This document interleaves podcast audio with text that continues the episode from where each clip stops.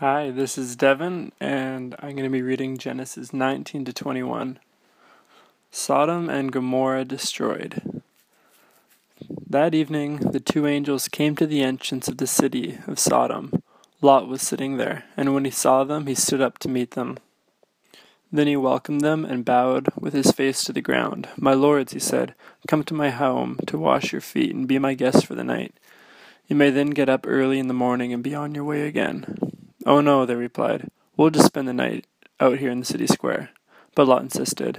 So at last they went home with him. Lot prepared a feast for them, complete with a fresh bread made without yeast, and they ate. But before they retired for the night, all the men of Sodom, young and old, came from all over the city and surrounded the house. They shouted to Lot, Where are the men you came to spend the night with you? Bring them out to us so we can have sex with them. So Lot stepped outside to talk to them, shutting the door behind him. Please, my brothers, he begged, don't do such a wicked thing. Look, I have two virgin daughters. Let me bring them out to you, and you can do with them as you wish. But please, leave these men alone, for they are my guests and are under my protection. Stand back, they shouted. This fellow came to a town as an outsider, and now he's acting like our judge. We'll treat you far worse than those other men and they lunged towards Lot to break the door down. But the two angels reached out, pulled Lot into the house, and bolted the door. Then they blinded all the men, young and old, who were at the door of the house, so they gave up trying to get inside. Meanwhile, the angels questioned Lot. Do you have any other relatives here in the city? They asked. Get them out of this place, your sons in law, da- sons, daughters, or anyone else, for we are about to destroy this city completely. The outcry against this place is so great it has reached the Lord, and he has sent us to destroy it. So Lot rushed out of t- out to tell his daughter's fiancés, Quick, get out of the city. The Lord is about to destroy it. But the young men thought he was only joking. At dawn the next day, the angels became insistent. Hurry, they said to Lot. Take your wife and your two daughters who are here. Get out right now, or you'll be swept away in the destruction of the city. When Lot hesitated, the angels seized his hand and the hands of his wife and two daughters and rushed them to safety outside the city. The Lord, for the Lord is merciful.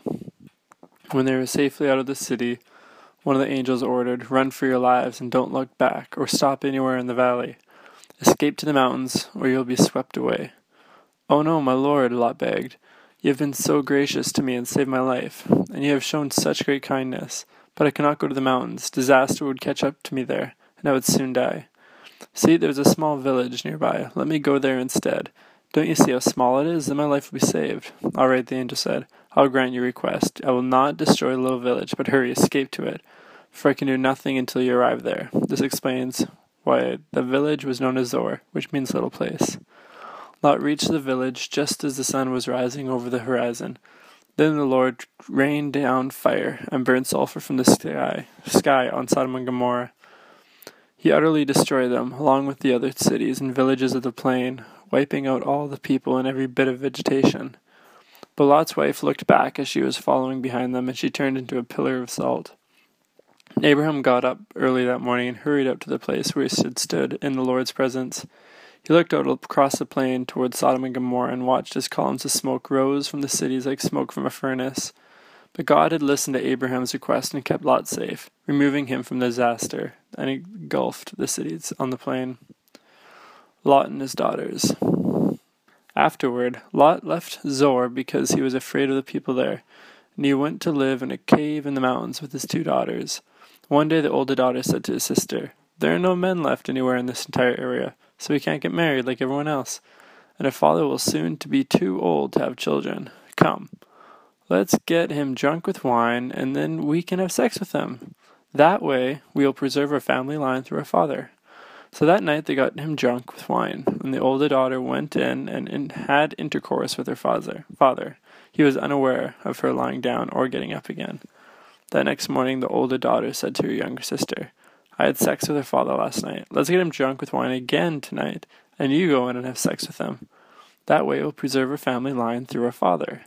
So that night they got him drunk with wine again, and the younger daughter went in and had intercourse with him. As before, he was unaware of her lying down or getting up. As a result, both of Lot's daughters became pregnant by their own father. When the older daughter gave birth to a son, She named him Moab. He became the ancestor of the nation now known as the Moabites. When the younger daughter gave birth to a son, she named him Ben Ammi. He became the ancestor of the nation now known as the Ammonites. Chapter 20 Abraham moved south to Negev and lived for a while between Kadesh and Shur, and then he moved on to Gerar. While living there as a foreigner, Abraham introduced his wife Sarah by saying, "This she is my sister." So King Abimelech of Gerar sent for Sarah and had brought her to him to his palace, brought to him at his palace. But that night God came to Abimelech in a dream and told him, You are a dead man, for that woman you have taken is already married. But Abimelech had not slept with her yet, so he said, Lord, you will not, you will will you destroy an innocent nation? Didn't Abraham tell me she is my sister? And she herself said, Yes, he is my brother.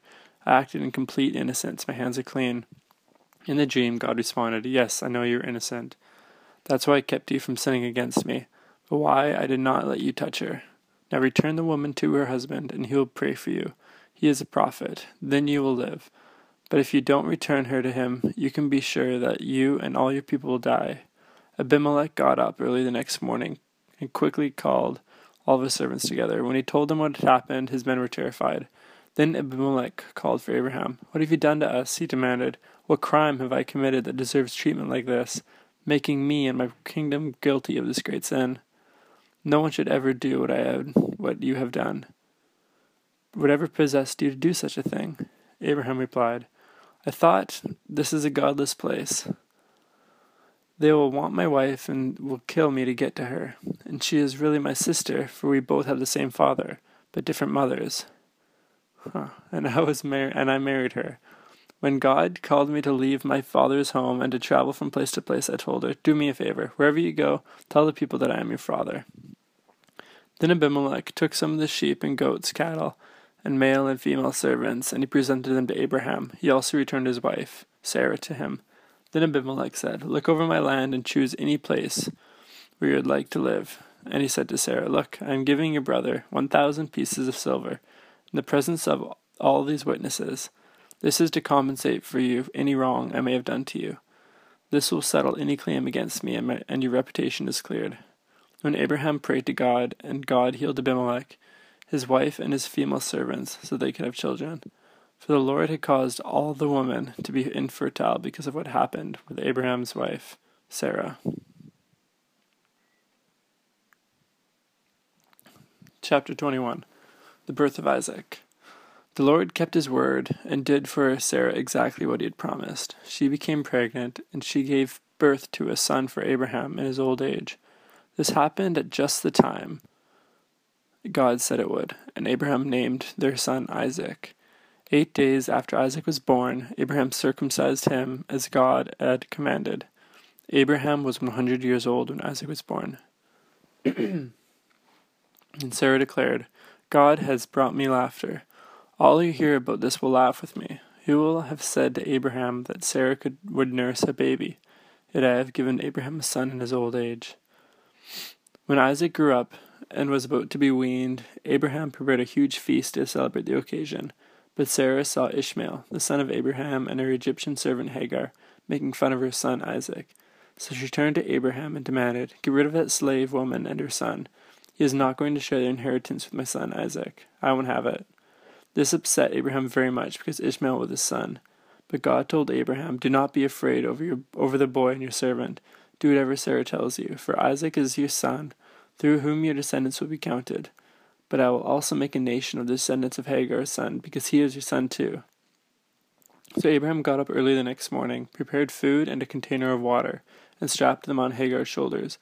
Then he sent her away with their son, and she wandered aimlessly in the wilderness of Beersheba. When the water was gone, she put the boy in the shade of a bush. When she went and sat down by herself about a hundred yards away. Then she went and sat down by herself about a hundred yards away. I don't want to watch the boy die, she said, as she burst into tears. But God heard the boy crying, and the angel of the God called to Hagar from heaven, Hagar, what's wrong? Do not be afraid. God has heard the boy crying as he lies there. Go to him and confront him, for I will make a great nation from his descendants. Then God opened Hagar's eyes, and she saw a well full of water. She quickly filled her water container and gave the boy a drink. And God was with the boy as he grew up in the wilderness. He became a skillful archer, and he settled in the wilderness of Paran. His mother arranged for him to marry a woman from the land of Egypt. About this time, Abimelech came with Phicol, Phicol, his army commander, to visit Abraham. God is obviously with you, helping you in everything you do, Abimelech said. Swear to me in God's name that you will never deceive me, my children, or any of my descendants. I have been loyal to you. So now swear that you will be loyal to me, and to this country where you are living where you are living as a foreigner. Abraham replied, Yes, I swear it. Then Abraham complained to Abimelech about a well that Abimelech's servants had taken by force from Abraham's servants. This is the first I've heard of it, Abraham answered. Abimelech answered, I have no idea who is responsible. You have never complained about this before. Abraham then gave some sheep, goats, and cattle to Abimelech, and they went to a treaty, and they made a treaty. But Abraham also took seven additional female lambs and set them off by themselves. Abimelech asked, Why have you set those seven apart from the others? Abraham replied, Please accept these seven lambs to show your agreement that I had dug this well. And he named the place Beersheba because it means well of the oath, because that was where they had sworn the oath. After making the covenant at Beersheba, Abimelech left with Phicol, the commander of his army. They returned home to the land of the Philistines. Then Abraham planted a tamarisk tree at Beersheba, and there he worshipped the Lord, the eternal God. And Abraham lived as a foreigner in the Philistine country for a long time.